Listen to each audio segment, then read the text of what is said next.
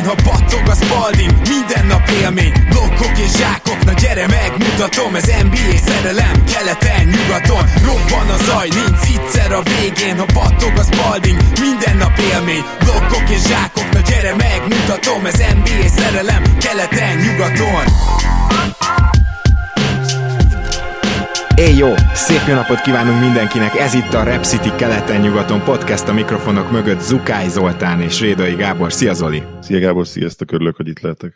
Két fantasztikus meccsen már túl vagyunk a második körből, nem velük fogunk foglalkozni, de azért mind a kettőhöz egy rövid megjegyzést szeretnék elmondani. Az egyik az az, hogy amikor Mike Budenholzer így álmodott, az elmúlt időkben. Nyilván alig tudott aludni, tényleg folyamatosan a gameplanen járt az esze, és akkor tudod, ilyen három órára így elmerült az álmában éppen, hogy aztán már fel is kellett kelni, de az alatt a három óra alatt azt álmodta, hogy Jason Tatum vagy Jalen Brown meglátja maga előtt Drew holiday és megpróbál betörni, és hogyha valahogy sikerül beszenvedniük magukat Drew holiday akkor ott várja őket Brook Lopez, és leblokkolja, vagy eltéríti a dobást és utána így felkelt és kacagott, hogy hát ez biztos nem fogja csinálni a Celtics. A másik mérkőzéshez pedig annyit szeretnék hozzáfűzni, hogy fantasztikus meccs volt, az egyik legjobb az idei playoffban, és hogyha ez a két csapat ilyeneket tol majd, akkor ez egy legendás széria lehet rengeteget tudnánk még valószínűleg a, mind a két meccsről most is beszélni, akár egy podcastet is megtölteni, de ma búcsúzkodni fogunk, viszont ha már én így megragadtam az alkalmat, akkor egy-egy rövid gondolatot neked is szeretnék ajánlani, Zoli, hogy ha van bármi, amit így egy mondatba összefoglalnál a második kör elejéről. Én még két meccset nagyon-nagyon élveztem, más-más okokból. Kezdem akkor a, a legfrissebb élménnyel azzal nem értek feltétlenül egyet, hogy nagyon jó meccs volt a Grizzlies Warriors, nagyon izgalmas volt. Az a bírók eléggé hát szétfújták az igazság, és nagyon sok hülye döntést hoztak. Mind a két oldalt kicsit felkorbácsolva. Nyilván a, a leglátványosabb hiba, amit emlegetnek ugye a Warriors fanok a végén, hogy, hogy nem róluk ment ki a labda, hanem ugye Brooksról, ami teljes mértékben így hogy miért nem lehet visszanézni. Hát ugye ez egy NBA döntés, hogy most már nem videóznak az utolsó pillanatokban, elvileg az utolsó két percben, ha jól tudom a play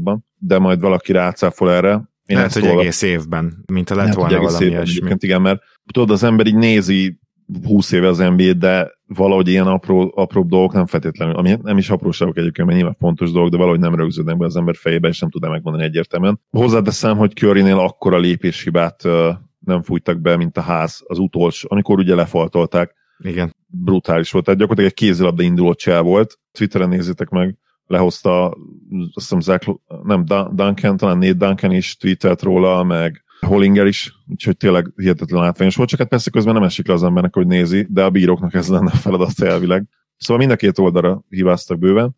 A másik meccsen pedig nyilván két dolog, az egyik az, hogy nagyon-nagyon jól védekezett a Bucks, de ugyanakkor meg ki kell emelni azt is, hogy azért rengeteg open üres triplát kihagyott a Celtics. Ennyit azért nem szoktak, még akkor sem, hogyha ennek egy része, hogy a tervezet volt, mert nyilván úgy védekezik a Bucks, hogy tudjuk, hogy ők gyakorlatilag nem, nem, hogy nem veszik problémának, de gyakorlatilag az is a céljuk, hogy nagyon sok hármas kísérletet generáljanak az ellenfelüknél, mert az ő meglátásuk szerint így lehet meccseket nyerni, és hát nagyon nem biztos, hogy bele lehet kötni egyébként ebbe a taktikába, hiszen ők ugye a címvédők.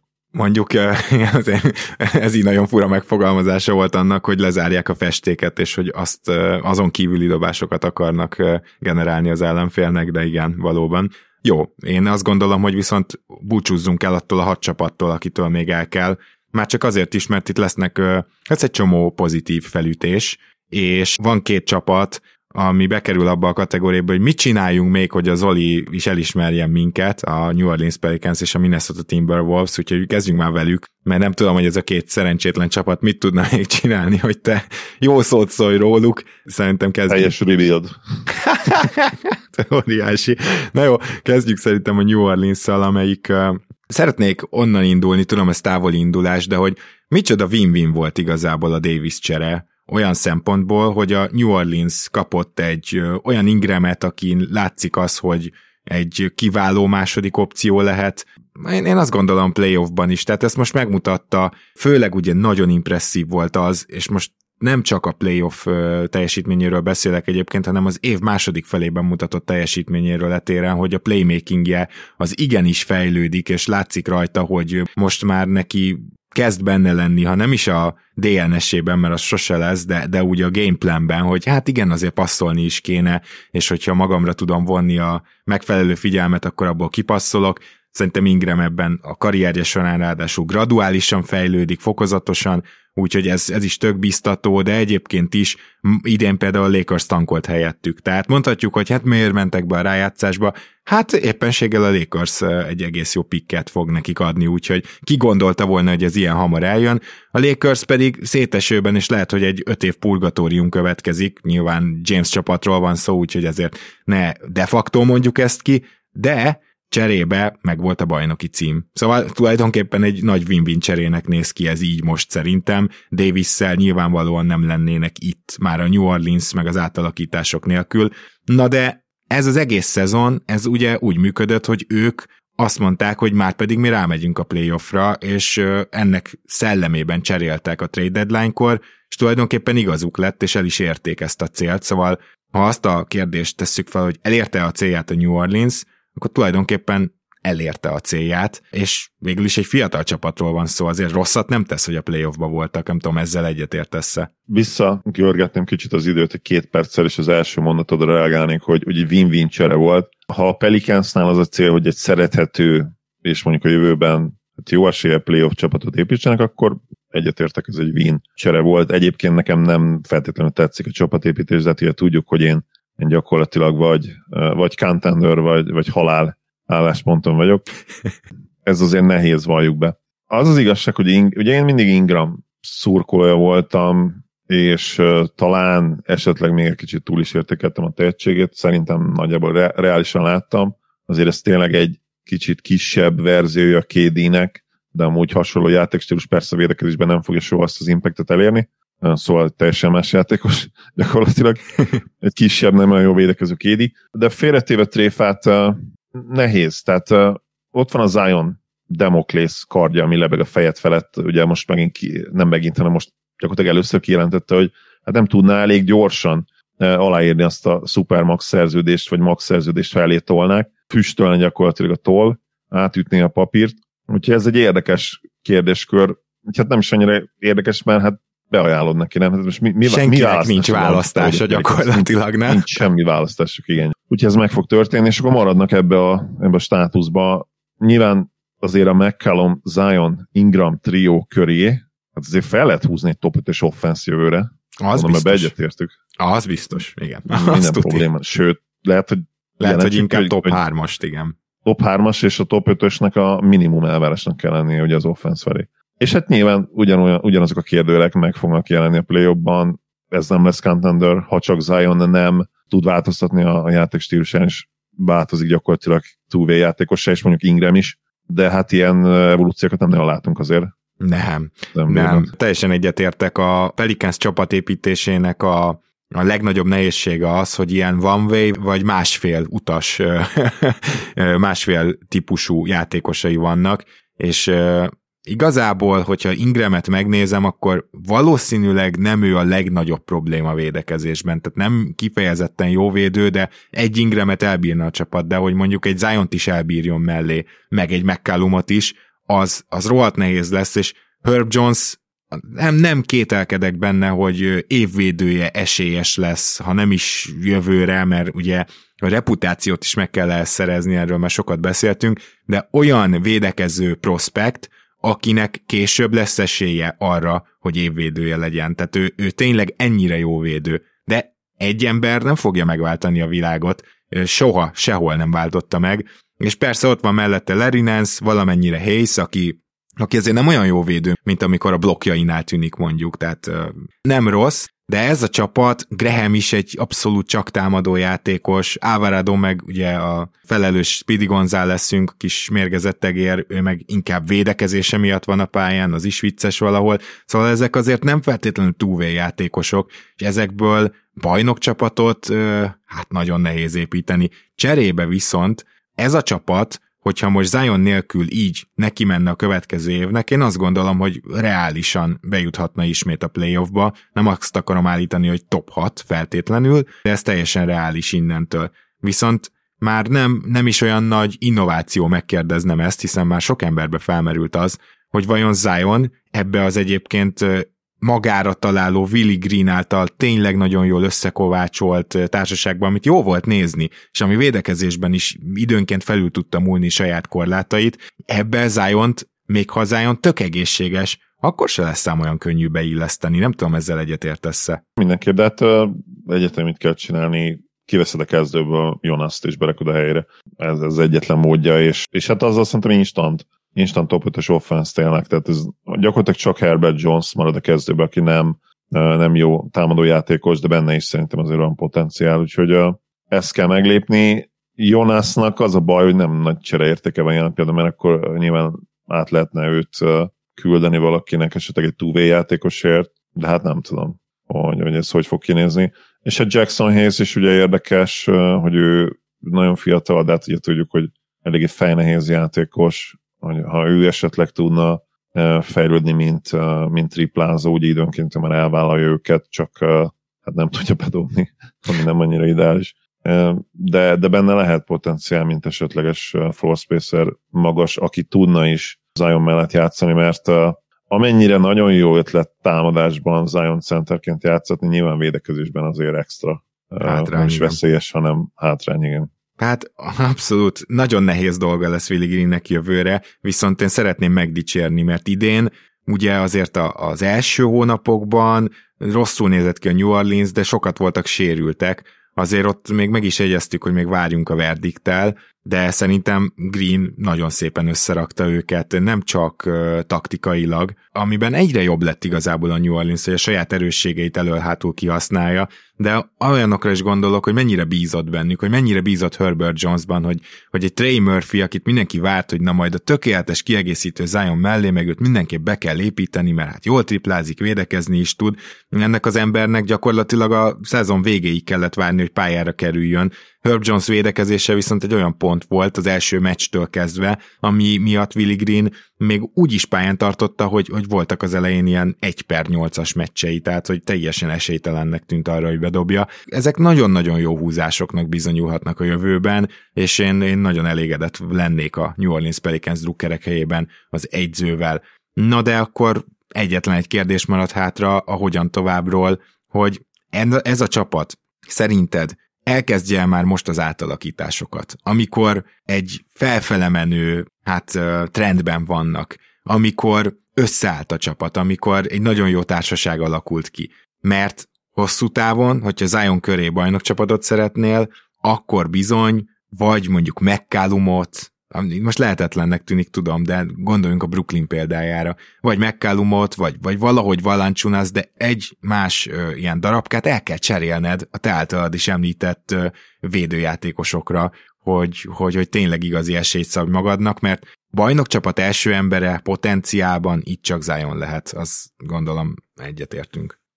Igen, ez egyértelmű. Ahogy mondtam, nagyon kedvelem Ingramot, de ő, ő azért championship number two a, a plafon neki. És hogy hogyan lépegetsz e felé, hát valószínűleg megpróbálod CG értékét felsófolni. Hát először még meg kell hosszabbítanod, ugye? Meg, szóval... meg kell hosszabbítani, igen, az a, az a másik, igen, amit akartam kérdezni, milyen szerződése van most, hát nem lesz egyszerű, ugye 30 éves, tehát nem öreg még, de... Sérülékeny, mint az állat, amúgy Ingram is, és Zion is. És, és egy már... ilyen playoff után évi 30 milliót akkor meg gondolom kell meg az elmúlt évek alapján. Én nem tudom, nagyon nehéz lesz, de, de nem lehet nem még egyébként neki. annyira nem játszott jó hozzáteszem, tehát Igen. 39%-a dobottam az önből. Hmm. Hmm. Szóval ezek a döntések állnak akkor a Pelicans előtt, azt mondhatjuk, hogy McCallum meghosszabbítása, és akkor utána szépen lassan rájönni, hogy Zion körül lehet-e bajnokcsapat, és ha igen, akkor hogyan, és szinte már most tudjuk, hogy nem így. Azért ez, ez egy elég jó ilyen bekezdés, de akkor menjünk át Minnesota-ba. Ez a csapat és ezért vagyok külön kíváncsi arra, hogy, hogy miért jelentetted be már előre, hogy hát csalódtál bennük. Egyrészt te 4-3-at tippeltél a Grizzlies szériára, én 4-2-t, de azért a 4-3-tól se voltak feltétlenül messze, szóval nagyjából az elvárásainknak megfelelően teljesített a Grizzlies ellen ez a csapat. Egy. Kettő. Ez, ez a gárda fokozatosan fejlődött az elmúlt két évben, mióta Frinch átvette az irányítást, és Persze lehet azt mondani így üresbe, hogy hát ne üljünk fel annak, hogy az utolsó két hónapban jók voltak, mert láttunk már ilyen ranokat, de ha az elmúlt másfél évet nézed, akkor viszont egy fokozatos fejlődést végig láthatsz. Három. A nagyon jó egyző adott, Carl Anthony Townsnak is nyilván vannak korlátai, de Edwards olyan dolgokat csillogtat, ami alapján ő akár franchise player lehet, úgy, mint, mint első opció. Nem vagyok még most százszerzékig biztos benne, hogy bajnokcsapat első opciója lehet, de, de ez a potenciál, ez nagyon rendben van. Ez olyan, amire rápróbálsz. És Towns is úgy tűnik, hogy szívesen marad. Mi a probléma? Rohadt jók voltak, felülmúlták magukat védekezésbe, vagy legalábbis azt az emberanyagot. Egyző is rendben van, a, most már a minnesotai szurkolók is azt gondolom kitettek magukért. Tehát, hogy én nem látok ilyen nagy negatívumokat, és kíváncsi vagyok, hogy te miket látsz. Volt egy, ha jól emlékszem veled, de ha más nem, akkor az admin partikkal egy vitánk, hogy, hogy én azt hiszem kiraktam, kiraktam egy posztot a keleten nyugatonra, hogy, hogy mennyire alacsony kosárikúval rendelkező csapatnak tartom a minnesota és ott többen nem értettek egyet. Na most uh, számomra ez a playoff abszolút megerősítette ezt a, nem hiszem, hogy egyébként teljes mértékben sztereotípiát, hanem a meccsik alapján összerakott véleményemet, és ez a problémám alapvetően, hogy, hogy én kollektíve, és itt valószínűleg Towns a legnagyobb ludas ebben, én egyszerűen nem látom benne azt a játék intelligenciát, és tudom, hogy ez ilyen közhelyes lózungos dolognak hangozhat, dologként hangozhat, de én egyszerűen nem látom benne azt, hogy, hogy azt a hihetetlen tehetséget, azt a fizikai erőt, azt a, azt a technikai készséget, ami hát az ő triplázása, a ball handlinga, még valamilyen szinten a, a passzok kivitelezése is, amiket ugye észrevesztet, ebben is alulértéket abszolút Towns, de egyszerűen döntő helyzetbe, vagy, vagy akár ilyen fél kulcs szituációkban én már nem tudnék benne bízni, és annyi baromságot tud csinálni. Tényleg, tehát lassan most már mennyi, 26 éves lesz, 27 talán? Olyan hülye faltokat tud beütni, hogy, hogy hihetetlen kiélezett meccseken, és az a baj, hogy Anthony Edwardsban ugyanezt látom. És tudom, hogy nagyon fiatal, és lehet, hogy megértőbbnek kellene vele lennünk, de vele szemmel lennünk, de egyszerűen én két alapvetően alacsony kosarikúval megáldott játékos látok, megáldottat idézőjelbe, uh-huh megáldotta őket az ég ezzel, hogy én emiatt nehezen tudok most már elkesedni majd értük. Attól függetlenül, hogy all NBA tehetség, mind a kettő, ez nem kérdés. De én egyszerűen ezt látom, és, és az a bajom, hogy, hogy ezen szerintem nem lehet javítani. Ez egy adottság. Aha. És hogyha végig visszapörgetem a fejembe, hogy kik nyertek bajnoki címeket az elmúlt, szerintem 40 évre is visszamehetnénk, én nem emlékszem olyan, hogy, hogy, hogy ilyen típusú játékos nyert volna valaha. Értem, hogy mit mondasz, és szerintem ez nem jogtalan, de te nem próbálnád meg maximalizálni ezt a keretet? Én nem, én nem látom azt a lehetőséget, hogy ez, ami ilyen jól kialakulóban van, ennek ne nézzük meg a maximumát. Én nem, de én nem értem, hogy miért nem ért velem egyet szinte senki ebben. Itt nálam egyszerűen túl nagy a talent ahhoz, túl értékes a talent, hogy ne cseréljem el annak függvényében, annak fényében, hogy egyébként azt a megkérdőjelezhetetlen talentet én alacsony kosárlabdás játékosnak tartom. Tehát itt olyan értéket kaphatnék vissza potenciálisan Carl Anthony Townsért, amiért én egyszerűen meglépném ezt, és, és nagyon fiatal Edwards, és, és Edwards mellé szeretnék egy, egy championship első opciót, aki, aki nagyon-nagyon intelligens, egy two védő, akár egy olyan draft picket, mint amilyen Mobley volt most. És akkor még Edwards ráadásul lehetne is ez a gyakorlatilag első szám opció lenne támadásban, de mégis tudnánk, hogy egyébként messze nem jön a legjobb játékos. Mondjuk egy, nyilván egy, nem, nem azt mondani, hogy egy Team Duncan impactú játékos próbálnék draftolni mellé, de egy olyan szerepet érted, aki, aki egyértelműen jobb játékos nála, és értékesebb játékos, de mégis ő csilloghatna és villoghatna, mert ebben a szerepben nagyon jó lenne, és én, én így próbálnám. Tehát ami nyilván azzal járna, hogy Towns-t elcserélem a világ összes pikért, vagy esetleg már a, világ összes pikért mínusz egy, egy-két pik, és ez a játékos, ha már van ilyen az NBA-ben. Aha. Akiből, akiből ezt kinézem. Hát Például igen, csak ez... Mobley, Mobley én lehet, hogy beajánlanám. Mm. Towns tudom, mit szólna rá a Cavs. Hát semmit, azt mondaná, azt mondaná, hogy hagyj békén, persze. Tehát ugye ez, ez tök jó, csak ez nem reális, én azt gondolom most, és egyik szereplő ja, nem reális, sem. persze, de én tudom, hogy nem reális, és tudom, hogy ah, ki fogják maxolni, csak az én véleményet mondom el, hogy szerintem miért hülyeség. Én azt mondanám, hogy hosszú távon az valószínűleg egyértelmű, hogy egy kicsit Chris paul típusú irányító kell, és nem D'Angelo Russell, akinek azért akármennyire is dicsértük ide a védekezését, nyilvánvalóan lesznek korlátai, főleg egy-egyben, tehát hogy azt azért nem nagyon tudja majd átlépni, ez egy folyamatos gyenge láncszem, illetve azért ő a playoffban, támadásban rendszeresen háttérbe vonul, ami itt nyilván jobban áll, amikor van két olyan játékos előtted, aki gyakorlatilag emberről is, a, a kőből is vizet fakaszt, mert abszolút ilyen volt a Grizzlies ellen is, Towns is és Edwards is, és, és egyetértek amúgy egy kicsit az alacsony játékikuban, mert Edwards szardobásokat vállal el, csak bemegy neki, de azért láttunk már ilyet. Egészen jól működni, többet is. Igazából lejár a szerződése 2023 nyarán D'Angelo Russellnek, oda még egy darabkát majd meg kell szerezni ez alapján, a szezon alapján, de egy dolgot azért én most leszögeznék. Én nagyon meglepődnék, ha jövőre nem jutna playoffba ez a Minnesota Timberwolves. Erről mit gondolsz? Mert szerintem, szerintem elég egyértelműen bizonyították, hogy playoff csapat. Az a baj ezzel a kérdéssel, hogy most ha végig szaladok a schedule-on, a standings-on ESPN, ki az, aki egyértelműen play lesz? Phoenix Suns nyilván, Memphis Grizzlies nyilván, Golden State Warriors nyilván, Dallas Mavericks nyilván, Denver Nuggets a visszatérőkkel nyilván, ez már egy, kettő, három, négy, öt csapat. És akkor marad még egy. Ha azt mondod, hogy szerinted 100%-ba kicseréli a Minnesota a Jazz, hogy Jazz szétesik, lecsúszik, akkor azt mondom, oké. Okay, Ugye még a Clippers kéne. a kérdés itt nyilván. Ja, még a Clippers, hát a Clippers ki is hagytam, hát a Clippers is egyértelműen ott van. Hmm.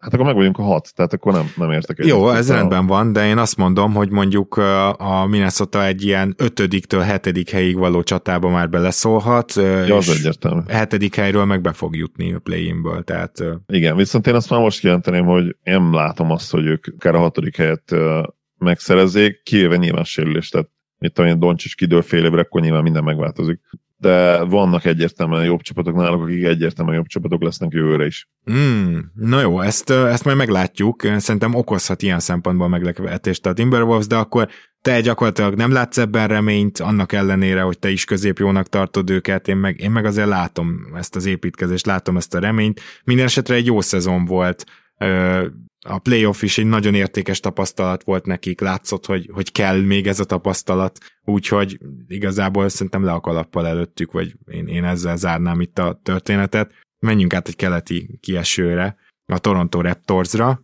amelyik egy nagyon jó kis éven van túl. Én először is azzal kezdeném, hogy ugye már a beharangozóban mondtam, hogy összeállhat annyira a Raptors, hogy egy 45-47 győzelem körüli csapat legyen, és bang, bejátszhatnám az X akták zenét, mert ez meg is történt. Ráadásul tényleg úgy, hogy össze kellett állniuk, és a szezon második felére lettek egy ennél is jobb csapat, mint amit a, a mérleg mutat. És oké, okay, a Philadelphia jobb volt ebben a szériában összességében, azt gondolom, hogy amikor a négyből három győzelem nagy arányú, akkor a továbbjutó csapat egyértelmű, hogy megérdemelten jutott tovább, de a Raptorsnál mindenki, akinek fejlődnie kellett, annak jutott bőven játékidő, és fejlődött is, és azt gondolom, hogy Nick Nurse szépen le is kukázta azokat a játékosokat, akik reménytelenek, és lehet, hogy most Benton megsértődik, vagy a drukkerei, ha vannak, de én, én azt gondolom, hogy egy tök jó rotáció kialakult a Raptorsnál, és egy potenciális szupersztár pedig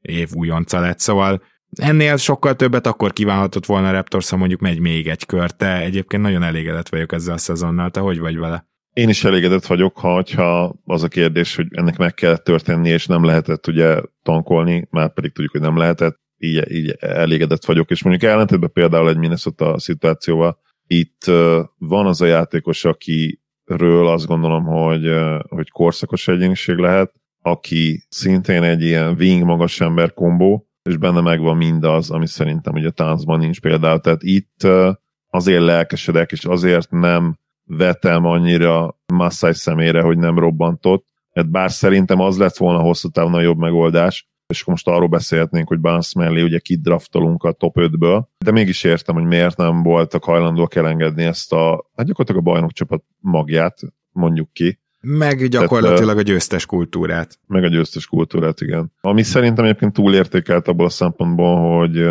a vége mindig a, mindig a keret dönt meg az, hogy ki a, ki a legjobb és a másik legjobb játékosod kb. De persze értem azt, hogy az ideális az, hogy megvan mind a kettő. És egyébként így, hogy megvan Scotty Barnes, aki köré igazából lehet majd szerintem akár egy személyes csapatot is építeni jövőben contendert, mert nálam a, ő abszolút szupersztár kategória lesz, és lehet, hogy valami aztán még egyszerűbb is lesz majd mellé építeni, mint mondjuk, nem tudom, mm, mondj valakit, aki ilyen egyszemélyes támadó szupersztár, és más nem nagyon csinálja. Mondjuk egy Zion köré. Uh-huh. Szerintem azért lesz például egyszerűbb köré építeni, mint Zion köré, mert 20 plusz pontos nagyon jó szkórereket, akik egyébként nem tökéletes all játékosok, az könnyebben találsz, mint mondjuk egy olyan játékos, mint amilyen Scotty Barnes, aki, hát. aki all around elképesztő lehet, és egy 20-10-zel dominál szét, 20-10 héttel mondjuk, nem pedig azzal, hogy mint egy Zach Levin dob 28 pontot, aminek igazából olyan nagyon nagy impactja nincsen. Uh-huh, én abszolút értem, mire gondolsz, azért itt Barnesnak még hiába, hogy megcsillogatta ezeket a dolgokat, és voltak tényleg már most sztármeccsei, szerintem nem szabad vele sietni. Úgy értem, hogy az elvárásokkal. Tehát azért... nem, nem szabad neki igen 35-ös usage rate-et a nyakába rakni jövőre, de, de én, én, én 20 pontot várok tőle jövőre. Szóval mondtam több. Nem tudom, hogy lesz-e 20 pontos bánszunk jövőre, de egyébként, hogyha most a Raptors a győztes kultúrát ez alapján, a szezon alapján tovább szeretné vinni, és én azt gondolom, hogy Siakam nagyon-nagyon jó idényt ment. Fanfleet, amíg nem volt a tértsérülése, addig jogosan volt All-Star, tehát itt akiknek teljesíteni kellett, azok tulajdonképpen nagyon marha jó idényt futottak. Sziakamról se feledkezzünk meg, hogy az év elején ugye sérült volt, és utána még sérülésből dolgozta magát vissza, de ő gyakorlatilag az első két hónapot leszámítva tényleg egy jó NBA játékos volt, és az is lesz, be fog kerülni, mert ugye a szavazók az eddigi részeredmények alapján az All-NBA csapatokba hát nem úgy választották be Jokicsot és Embidet, hogy egymás mellé, hanem egymás mögé.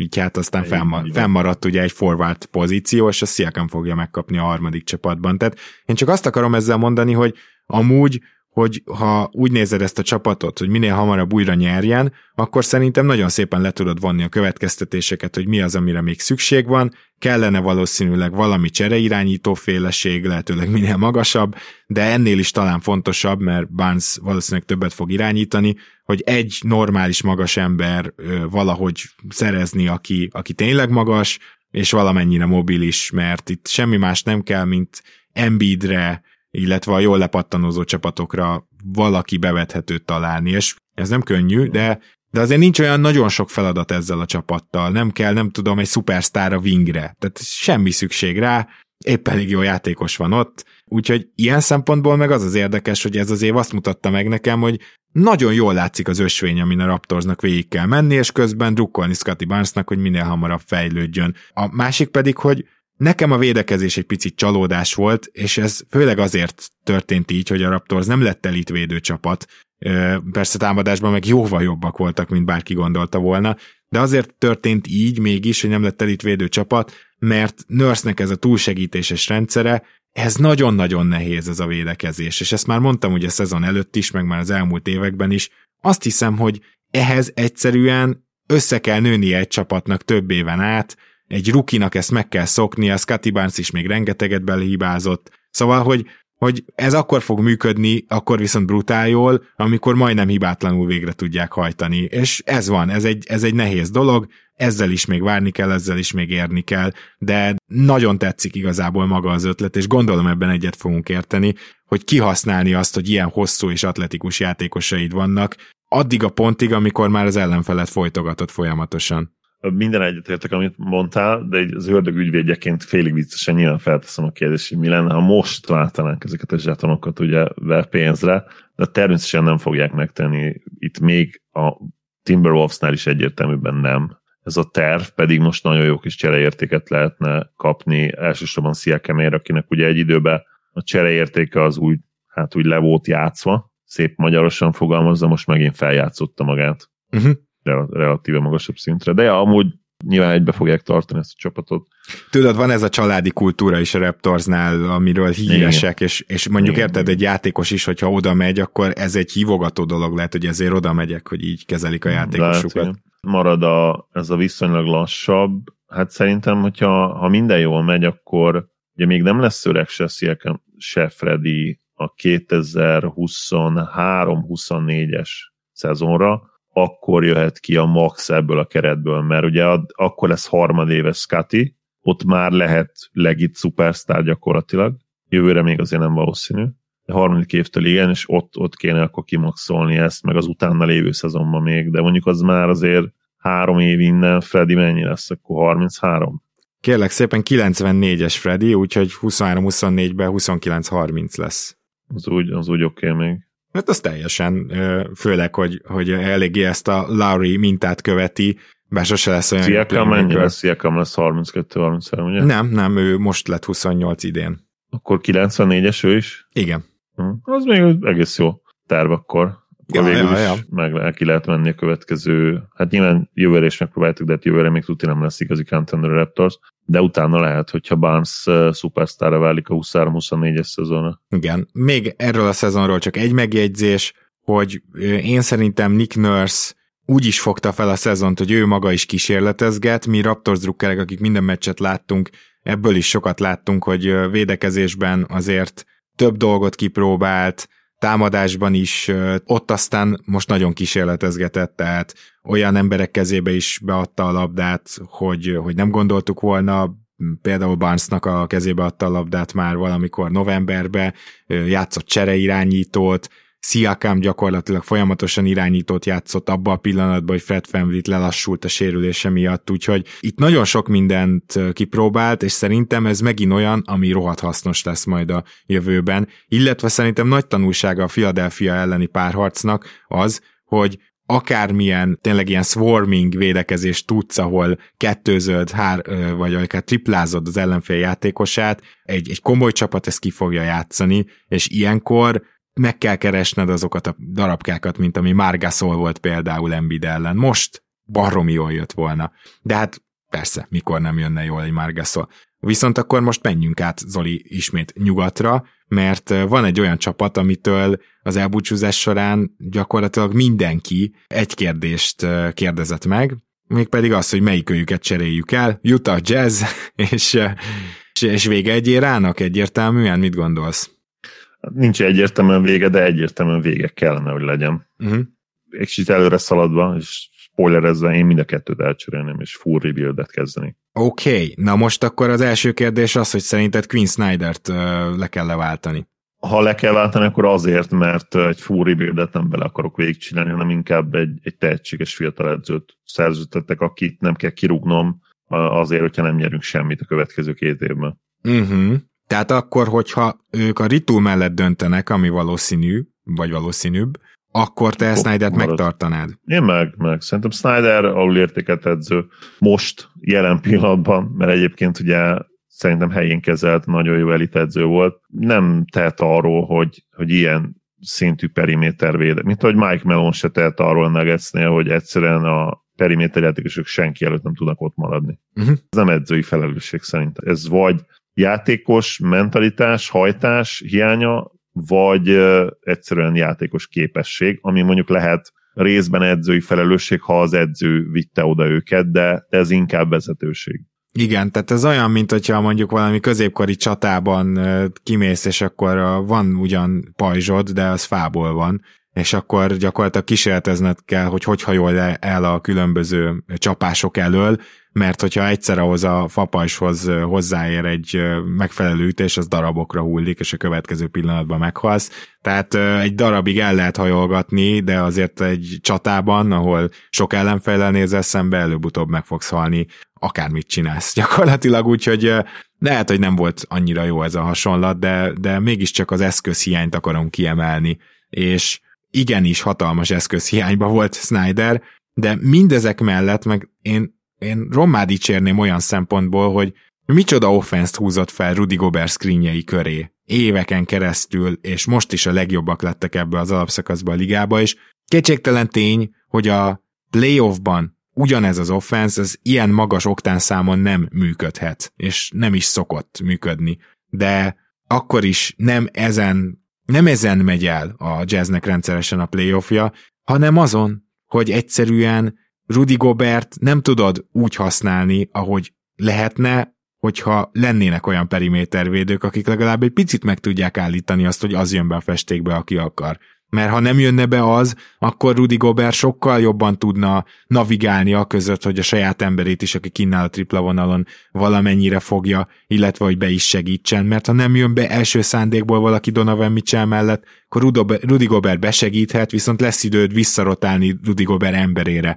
Rengeteg csapat csinálja ezt, ez nem egy álló háború, ahol mindenki csak áll, és akkor valaki üresen marad, tehát ez ez nem a 90-es évek ilyen szempontból, ahol nem lehetett semmit se zónázni, hanem itt lehet, csak sajnos így nincs rá eszköz. Donovan Mitchell teljesítményéről mit gondolsz ebben az évben? Mert azért uh, szerintem most először igazán komoly kétségek merültek fel vele kapcsolatban is. Az alapszakasza nem lett rossz, de nem fejlődött megint. Tehát most már én azt gondolom, hogy harmadik éve kijelentettük, sőt, negyedik éve, hogy nem igazán fejlődik. Ha megnézed a per 30 statjait, a második éve óta, ami ugye a 2018-as, 19-es szezon, akkor több pontot átlagol ugyan, de azért, mert a usage rate is nőtt. Egyébként nagyon hasonló számú büntetőt harcol ki, ebben nem rossz, nem is túl jó, meccsenként 4-5, tripla, a tripla kísérletek száma nőtt, de ezzel romlott is a hatékonysága ugye 36-37-38 százalékról leesett, most már ide 35 és félre. Lehet azt mondani, hogy ő ez a játékos, és ez is marad a következő 3-4 évben,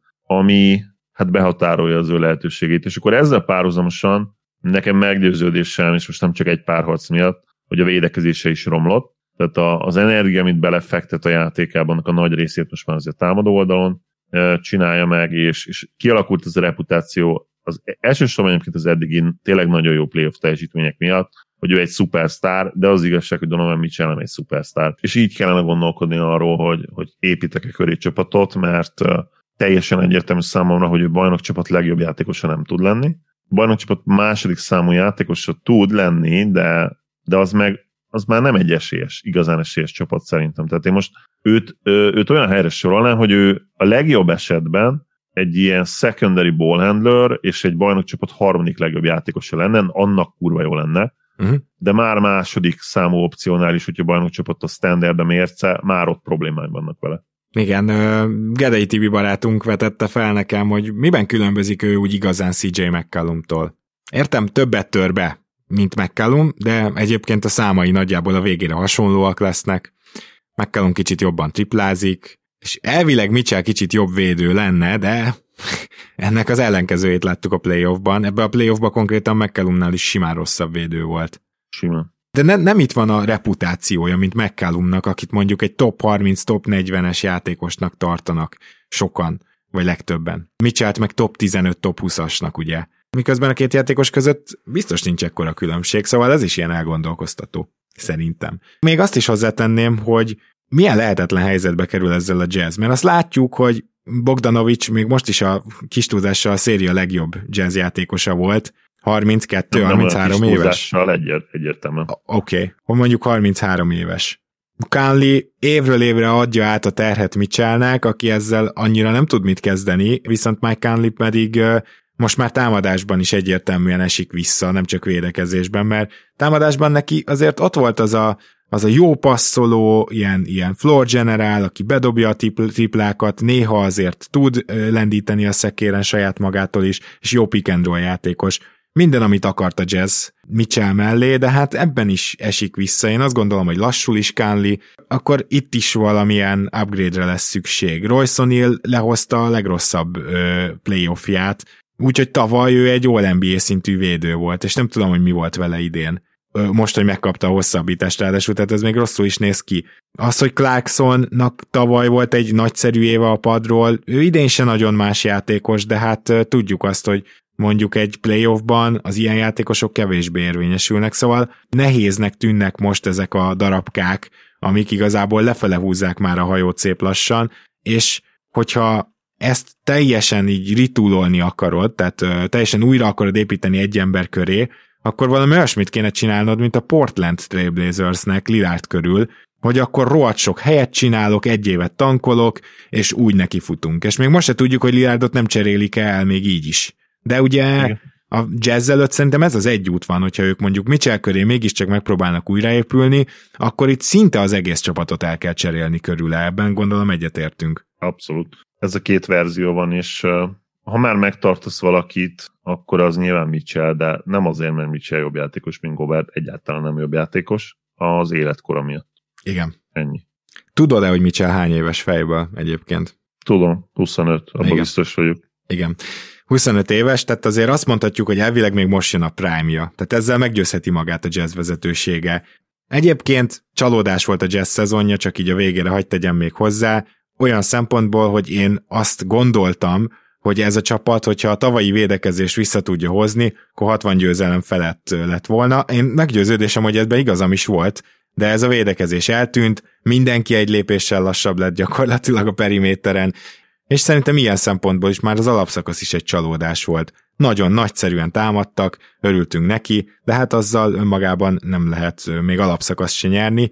Aztán kiderült, hogy playoff párharcot sem. Kicsit ciki is az, hogy a Doncsics nem volt az elején, így se sikerült még hét meccsig se elvinni ezt a párharcot, de ez még hagyján, tehát most nem az a lényeg, hogy 4-2-re vagy 4-3-ra esnek ki, hanem az, hogy ennek a csapatnak a legszerencsésebb sorsolás mellett sem lett volna esélye döntő közelébe jutni, és ez most már szerintem teljesen egyértelműen kiderült, várjuk, hogy mi történik nyáron. Volt egy másik kiesőnk is nyugaton, amely nem más, mint a Denver Nuggets nagy kedvenc csapatod, és azért a Denver előtt is felmerülnek most kérdések, mert teljesen hasonló helyzetben vannak, mint a Jazz, csak éppen nekik van két olyan játékosuk a talomban, akik egyrészt lehet, hogy rossz szerződéssel rendelkeznek, minden esetre nagyon nagyjal, de másrészt azért nyilván erősíthetik ezt a Denvert, hát leginkább támadásban. Igen, én itt mindenképp belenyúlnék annyiban majd valahogy, hogy nem tudom most milyen első körösöket cserélt a Nuggets, de kéne egy, kéne egy free játékos nagyon. Egy, egy tényleg jó free játékos. Azért én be, beáldoznék akár majd Gordonhoz hasonlóan, ugye két első köröst is. Nem tudom, most meddig nem cserélhetnek így, hogy kettőt.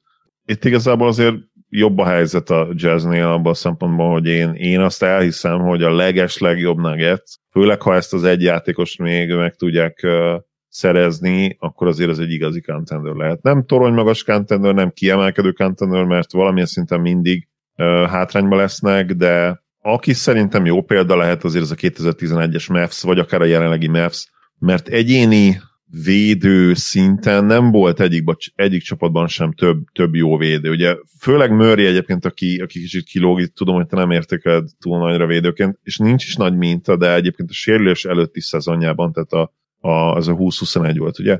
A 20-21-es szezonban ő kifejezetten jó védővé vált, és uh, hát még az NBA.com egy, egy ponton berakta őt, ami nyilván vicces volt, a, a top 5 uh, defensive player of the year esélyes közé ötödik helyre. Szerintem így érkeztek az e-mailek, hogy összekevertétek a két Murray-t, haver. Igen, egyébként le, biztos, hogy voltak ilyen beszólások is. Oké, okay, de nem lesz soha ilyen elite stopper a csávó, de, de tényleg sokat fejlődött, és, és azért Kyle Lowry példája bebizonyíthatja, hogy, hogy a korai ACL szakadás után is azért lehet egy borzasztó jó karrier. Tehát én őt még azért nem érnem le nagyon-nagyon fiatal.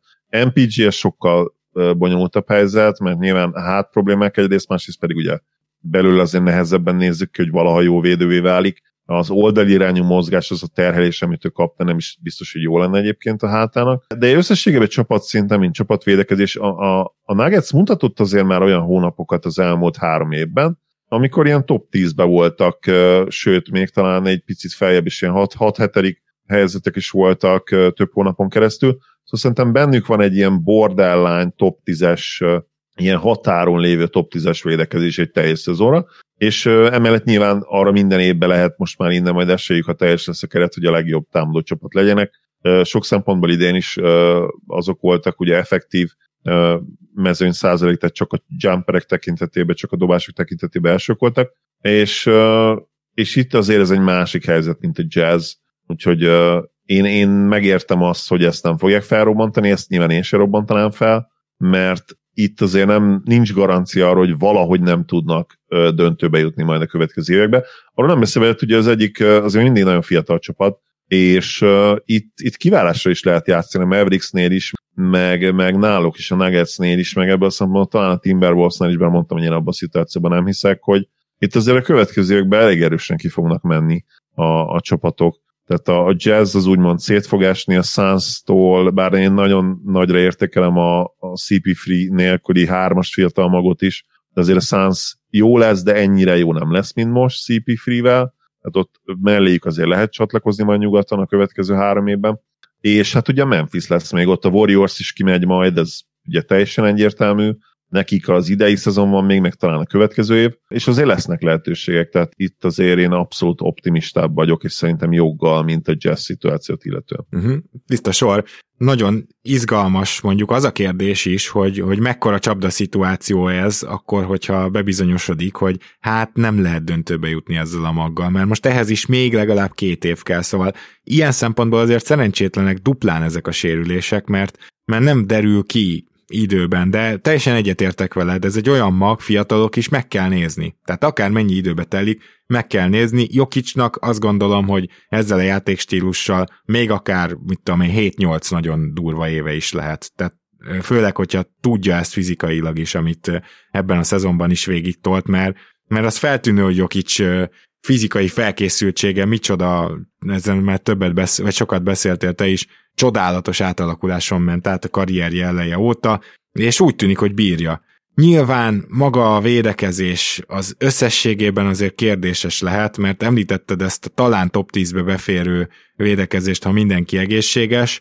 Ugye a rájátszásba sokkal jobban félteném ezt a dít. Kifejezetten a rájátszás az, ami számít szerintem a bajnoki címek szempontjából. Fontos, hogy hol végzel az alapszakaszban, de úgy értem játékképben. Hogyha ez a védekezés az alapszakaszban mondjuk befér a kilencedik helyre, de a rájátszásba visszaesik, akkor az szintén egy ilyen csapda szituáció lesz. Szóval nyilván a következő két év arra van, hogy ez kiderüljön, és elképzelhető, hogy, hogy tényleg egy csapda lesz, és akkor meg mehet majd a ritool, és megpróbálod elcserélni MPG-t, vagy megpróbálod elcserélni Murray-t akár, Megnéztem közben, hogy milyen lehetőségei lennének már ezen a nyáron erősíteni a Denvernek, hogyha draft picket is bele kell rakni. Ha csak nem sikerül a 2025-ös draft pickről levenni a védettséget, ami egészen 27-ig eltolja, akkor most jelen pillanatban csak vagy a 28-as, vagy a 29-es elsőköröst tudja beadni a Denver.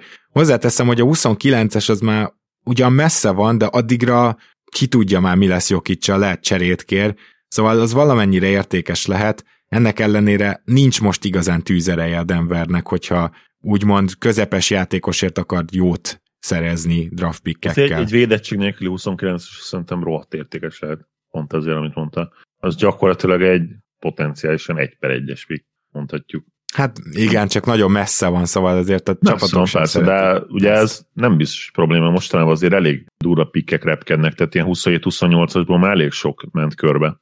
29-es nem, nem nagyon emlékszem az elmúlt egy. Persze, de ezek a pikkek tudod úgy mennek körbe, hogy az a negyedik pikk, amit odaad a csapat egy szupersztárért, tehát hogy azért ezek a pikkek hmm. úgy nem repkednek körbe, hogy egy közepes vagy közepesnél jobb játékosért odaadja. A Clippersnél, igen, de, de ott is, csom, hát nyilván, hogy csomagot nézed, ja. Az biztos, hogy kell ez a játékos, akit mondtam, tehát ez a, ez a jó free játékos, tehát valakinek kell jönni egy ilyen játékos valahogy. Akár mondta Morris beáldozásával, neki azért elég jó cseréértéke. Mondta Morris-t odarakod egy, egy első körös pikkel, szerintem azért lehetne jó játékos kapni, aki nyilván ilyen kiegészítő ember, de ezt a szerepet nagyon jól tudja. Bones Highlandet beáldoznád? Mert azért neki itt a playoffban is volt jó meccse, és ő, ő neki a fejlődés is látszott. Akár beáldoznám, de az ő értéket én most még felépíteném. Nyilván azért érdekes és kérdéses, hogy mondta Morissa mi lesz, mert akkor ők hárman azért nagyon sok percet nem tudnak elosztogatni egymás között, hogyha mind a hármat játszatni akarod jövőre. Egyébként Bones Highland, hogy milyen típusú játékos lehet, nekem van egy kis ilyen Jordan Poole érzésem vele kapcsolatban. Mit, mit gondolsz erről a kompról? Ugye Jordan Poole abban a szempontból tök jó, hogy kb. ugyanott választották ki őket, ugye, uh-huh. a 20. hely környéken, és hát Poolról se gondolta senki, hogy ilyen játékos lesz, úgyhogy ebből a szempontból van esély, de hát Pool azért nekem jobb shooternek tűnik még úgy is, hogyha azt hiszem az újon célben nem dobott ilyen jól, mint, mint Highland. Nyilván nehéz ezt, ezt vizionálni, hogy meg extrapolálni, hogy ez majd így Bonesnál is így, ilyen, ilyen fejlődés lesz, hogy már 30 pontokat dobál rendszeresen a play ban azért ezt nehéz elképzelni jelen pillanatban. Elsősorban játékstílusra gondolok, hogy mikből ja, operál. simán, az persze, az, az abban hasonlók, igen. Jó, akkor viszont még egy csapatunk van, és ez az egy gárda pedig a Chicago Bulls. Hát, azért hagytam a végére őket, mert nem azt mondom, hogy fogalmam sincs, hogy mit mondjak. Van bőven mondani valóm, csak két felé dőlhet el ez a sztori. Az egyik az, hogy már idén is azt láttuk, hogyha nem lettek volna a sérülések, még hogyha nem is tudták volna tartani azt a szintet, de, de akár még előrébb is végezhettek volna, mint a hatodik hely. Egy. Ezt majdnem tényként rögzíthetjük, hogy lehet, hogy ez egy top 4-es csapat lett volna idén. Nincs értelme most itt a lett volna, ha kezdetű mondatoknak, viszont a rájátszásban meg az mutatkozott meg, hogy, hogy esélyük sem volt igazán, amit vártunk. Bár egy heroikus meccset nyertek, de, de szembe jött a Bucks, és hello. Na most le lehetne vonni azt a következtetést is, kíváncsi leszek a véleményedre, hogy te melyik fele hajlasz, hogy túl teljesítő csapat volt, mint például a tavalyi New York, kicsit, kicsit abban a szellemben, túl teljesítő csapat, még ezt a teljesítményt sem biztos, hogy várnánk tőlük jövőre, és lehet, hogy egy kicsit ilyen bolondok aranya ez a szezon. És ráadásul ugye valószínűleg egy brutális szerződéssel meg kell kínálni Zach. A másik következtetés, ez a csapat ennél jobb volt, a végére a sérülések miatt szétestek, de hát alig várjuk a következő szezon, nézzük meg, hogy milyen az, amikor esetleg nem ennyire sérültek, milyen az, amikor Patrick Williams tovább fejlődik, és akkor lehet, hogy ebből a csapatból még egy, ha nem is bajnok esélyes, de Dark Horse Contender is lehet. Én egy harmadik opciót mondok. Na. Ez a második, csak ugyanúgy egy playoff fail. Tehát sokkal jobb alapszakasz csapat lehet tenni, mert láttuk, hogy, hogy ez abszolút bennük van, és ugyanez a playoff fél lesz valószínűleg, vagy lenne benne. Ez lehet, hogy a legrosszabb verzió egyébként. Ez az Atlanta Hawks a 2010-es évek közepéről? Akár, igen, így van. Aha, hát könnyen lehet. Szeretném elmondani, hogy Herbert Jonesnál is már kitérhettem volna rá, hogy a védekezés az teljesen máshogy lesz értékes, mint a támadójáték, mert a támadójáték én úgy gondolom, hogy sokkal graduálisabb, hogyha a játékosok közti különbséget nézzük. Itt arra gondolok elsősorban, hogy a szupersztárok támadó teljesítménye, meg az all támadók teljesítménye között nincs feltétlenül olyan brutális különbség, mert általában egy all is, csak mondjuk nem minden meccsen, minden másodikon, de, de tud valami hasonlót. Nyilván van a nagyon brutálisan kiemelkedő támadójátékosok, mint Doncsics vagy Jokic, tehát hogy az már ott is egy külön kategória. Na de egy fajta ilyen graduális dolgot így végig tudnék mondani, hogy, hogy van ez a szint, aztán ez a szint, aztán ez, és a, az alsóbb szint néha fel tud lépni a fölötte lévőre. Remélem eddig érthető, mert azt akarom mondani, hogy a védekezésnél a Superstar Impact az megfizethetetlen, az teljesen máshogy hat, az, az nem graduálisan, hanem van egy szint, amit ha átlépsz, akkor a csapatodnak annyi jót csinálsz, és ezeket a védőket egyébként jól ismerjük, ők általában irányítják a védekezést, általában egy-egyben is jó védők, és besegítő védőként is kiválóak, és még, még ráadásul hihetetlenül hajtós emberek is, akik minden 50-50-es labdáért megküzdenek. És szerintem Alex Caruso egy ilyen játékos, és ez a szerződés, ami most van, ez egy icipicit sem túlfizetés. Akkora hatással van a csapatára, és akkora hatással van az, hogy ő pályán van arra, hogy vajon nyersze vagy veszítesz, hogy Alex Caruso számomra két szintet emelkedett ebben a szezonban, és ott van a legjobb 10-15 védő között az egész ligában. Egyetértek abszolút, és ezért is érdekes kérdés a Lavin kérdés, de hát ugye meg kéne hosszabbítani, és vagy sign and trade, nem tudom. Én nem építenék rá, és hogyha azt a kérdést keressük, illetve arra kérdésre válasz, hogy hogyan lehet jobb playoff csapat majd jövőre a Bulls, akkor a válasz egyértelműen az, hogy Lavint el kell engedni, és lehet valahogy értékkel változtatni, ami ugye nem egyszerű ezen a ponton, hiszen lejáró, ha nem csak az emlékezetem. Most jön a szerződése, így van. Nyilván azt látom jól, hogy uh, itt egy sign and trade az milyen üzenet lenne. Szóval nem, nem tudom, hogy a Bulls franchise ezt megmerje húzni, de Teljesen egyetértek veled, valójában ez lenne az útja annak, hogy még jobbá váljanak, de még egy dolgot figyelembe kell venni, hát az, hogy DeRozanban hány ilyen év van még, arra mit tippelnél? Mert azért DeRozan 18 évesen jött azt hiszem az NBA-be, de, de max 19.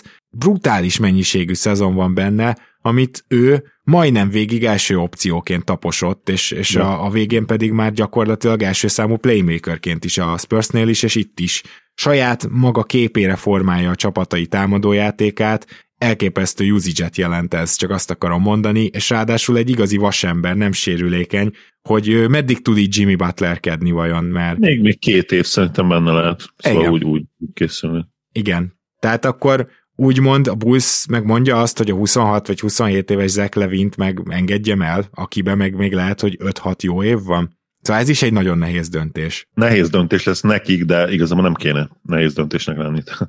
Úgy kerülhették volna el ezt, hogy ez nehéz döntés legyen, ha már meglépik azt az észszerű döntést, hogy Levint max értékén elcserélik korábban. Most már adott, adott az a szituáció sajnos, hogy nehezen fogsz érte bármit kapni, hiszen ugye új szerződést kéne neki adni. Viszont ha most adsz neki egy évi 30 milliás új szerződést, amit szeretne, az a legnagyobb öngyilkosság. Tehát akkor annál az is jobb, ha elengeded a semmiért.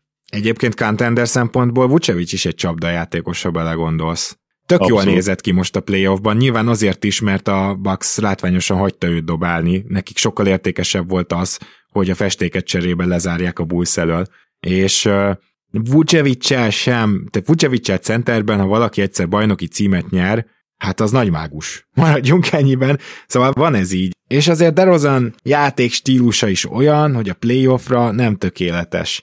Én azt gondolom, hogy sajnos inkább csapdahelyzetben van ez a Bulls, és többet beszéltünk már erről több csapatnál is a mai adásban. Viszont vannak nagyon-nagyon jó pontok a jövőre, külön szeretném kiemelni Ájó Dosszommut, aki szerintem a csapatnak körülbelül a harmadik legjobb védője, negyedik legjobb védője volt már újoncként, fantasztikusan védekezett, szinte egytől háromig bárkire rárakhattad, ezen kívül pedig ő neki nagyon pozitív felvillanásai voltak. Te is emlékszel, amikor sokkal ok volt a sérült, és ugye nagyobb szerepet kapott, és jöttek ezek az ilyen 17.9 asszisztos meccsek. Ki a franc látta ezt a Jódo hogy ez is benne van? És én ezért lennék például bátrabb azzal, hogy elengedjem Zach Levint egy sign and trade-be, hogyha valami tényleg jó üzlet összejöhet, és nyilván Winget kellene visszakapni hármas, négyes posztra, mert Doszommu szerintem rohadt ígéretes, és nem úgy ígéretes, mint hogy a legtöbb ruki, hogy hát igen, majd látom, hogy három év múlva jó lesz, hanem a csávó már most jó védő, és már most jó playmaker. Az a két dolog, amikben a rukik még első évükben abszolút nem szoktak jók lenni, ő abban jó. Úgyhogy például én alig várnám a Bulls drokkerek helyébe, hogy neki nagyobb szerepet adjanak, de hát nyilván a jelenlegi rotációban ez baromi nehéz, ha mindenki egészséges. Abszolút egyetértek, és ez nagyon jó, hogy felhoztad, mert ez a másik indok, amiért én, ha más nem, akkor semmire elengedném Zach Levin, tehát ő egy, ő egy vasmacska jelen helyzetben, és csak visszafogná a csapatot. Nem, nem tud egyszerűen olyan játékossá válni, ezt most meg ki lehet jelenteni egy 28 éves korára, aki, ebben is biztos vagyok, hogy ő 28 éves egyébként, okay. akiben benne lehet az, hogy, hogy, hogy az ígéret földjére vezesse, vagy akár, akár mint nagyon-nagyon jó második számú opció, mert én azt se látom el, tehát ő mint all játékos gyakorlatilag nulla. Hát nem érdemes azért. egyszerűen beleinvestálni. Jó, nem, már nem nulla a playmaking de... úgy értem. Igen. Azért nem egy Middleton szintű playmaking van, ezt is látjuk, aki nem tudom, tehát mondjuk Middleton ilyen szempontból persze alulértékelt, de neki most, hogyha a kezébe adnád a labdát, és első számú opció lenne valahol, akkor simán 8 asszisztot átlagolna, ez meggyőződésem. És Levin nem. 27 éves Lavin, úgyhogy ennyit a biztonság. De végül is közel voltam. Közel voltál, igen. Na jó, bármi más még a Bullsról, nyilván majd egy kicsit a cserecenter pozíción el kell gondolkozniuk, de hát főleg ugye Vink hiányba vannak, ezt kell valahogy megerősíteni, de Kárni Szovasz eddig azért, hogy is mondjam, csak bravúros munkát végzett olyan szempontból, hogy visszavezesse a rájátszásba a bulls Ki tudja, hogy a következő lépést is meg tudja elérni. Lehet, hogy itt az új Zach Lehman látjuk, aki ugye cserét cserére halmoz, és úgy rendezgeti a rostert, hogy állandóan flexibilis maradjon, aztán megvárja, amíg kinő az, aminek ki kell nőnie. Csak hát nyilván sokkal idősebb a busznak a magja, mint a memphis az a, az a baj a következő lépése, vagy lépésekkel, hogy ha, ha az olyan lépés, még ha ő meg is akarná lépni a teljes rebuildet, ahhoz kell, a, kell majd a, a tulaj hozzájárulása is, és nem látunk bele, de biztos vagyok benne, hogy nagyon sok olyan szituáció van, amikor egy GM már rég elengedni ezt a dolgot, de egyszerűen nem lehet, mert, mert azt mondják neki, hogy nem, már pedig nem. Kings. Igen, igen, igen. Van, van egy pár ilyen szituáció a ligában. Na jó, igazából nekem ennyi van a Bullsról, neked még bármi? Nem, szerintem jól átbeszéltük őket. Ebben az esetben végére ért a mai adásunk. Valószínűleg csütörtökön jelentkezünk legközelebb, ahol már a második kör első meccseiről beszélgetünk és aztán a jövő hét az majd meglátjuk, hogy hogy alakul, mert akkor én majd nászúton leszek, és megpróbálunk majd egy podcastot lehet felvenni úgy is, de igen, hát ez most tudom, hogy nem jön a legjobbkor, de valamikor nászútra is el kell menni, de még mindig nem teljesen biztos, hogy egyáltalán el tudok menni Nászútra, úgyhogy itt még sok bizonytalanság van minden esetre. Biztos vagyok benne, hogy néző hallgatóink elengednek, Gábor, ezt a nevükben is mondhatom. Rendben, hát ezt akkor nagyon köszönöm a te nevedben is. Má, és a... Más választásunk nincs sajnos. Úgy. Néző hallgatók nevében is, és neked meg azt köszönöm, hogy ma is itt voltál, Zoli. Örülök, hogy itt lehettem. Remélem, hogy a húsleves, amit az elmúlt 15 percben elfogyasztottam, nem hallatszott be nagyon. Igyekeztem ugye akkor rágni és nyelni, amikor épp nem én beszéltem. Remélem sikerült, örülök, hogy itt lettem. Szia Gábor, sziasztok! Kedves hallgatók, a vágás szerintem mindent megold. Köszönjük szépen, hogy hallgattok minket, hogy támogattok Patreonon. Jelentkezünk csütörtökön, max pénteken, úgyhogy addig is minden jót nektek. Sziasztok!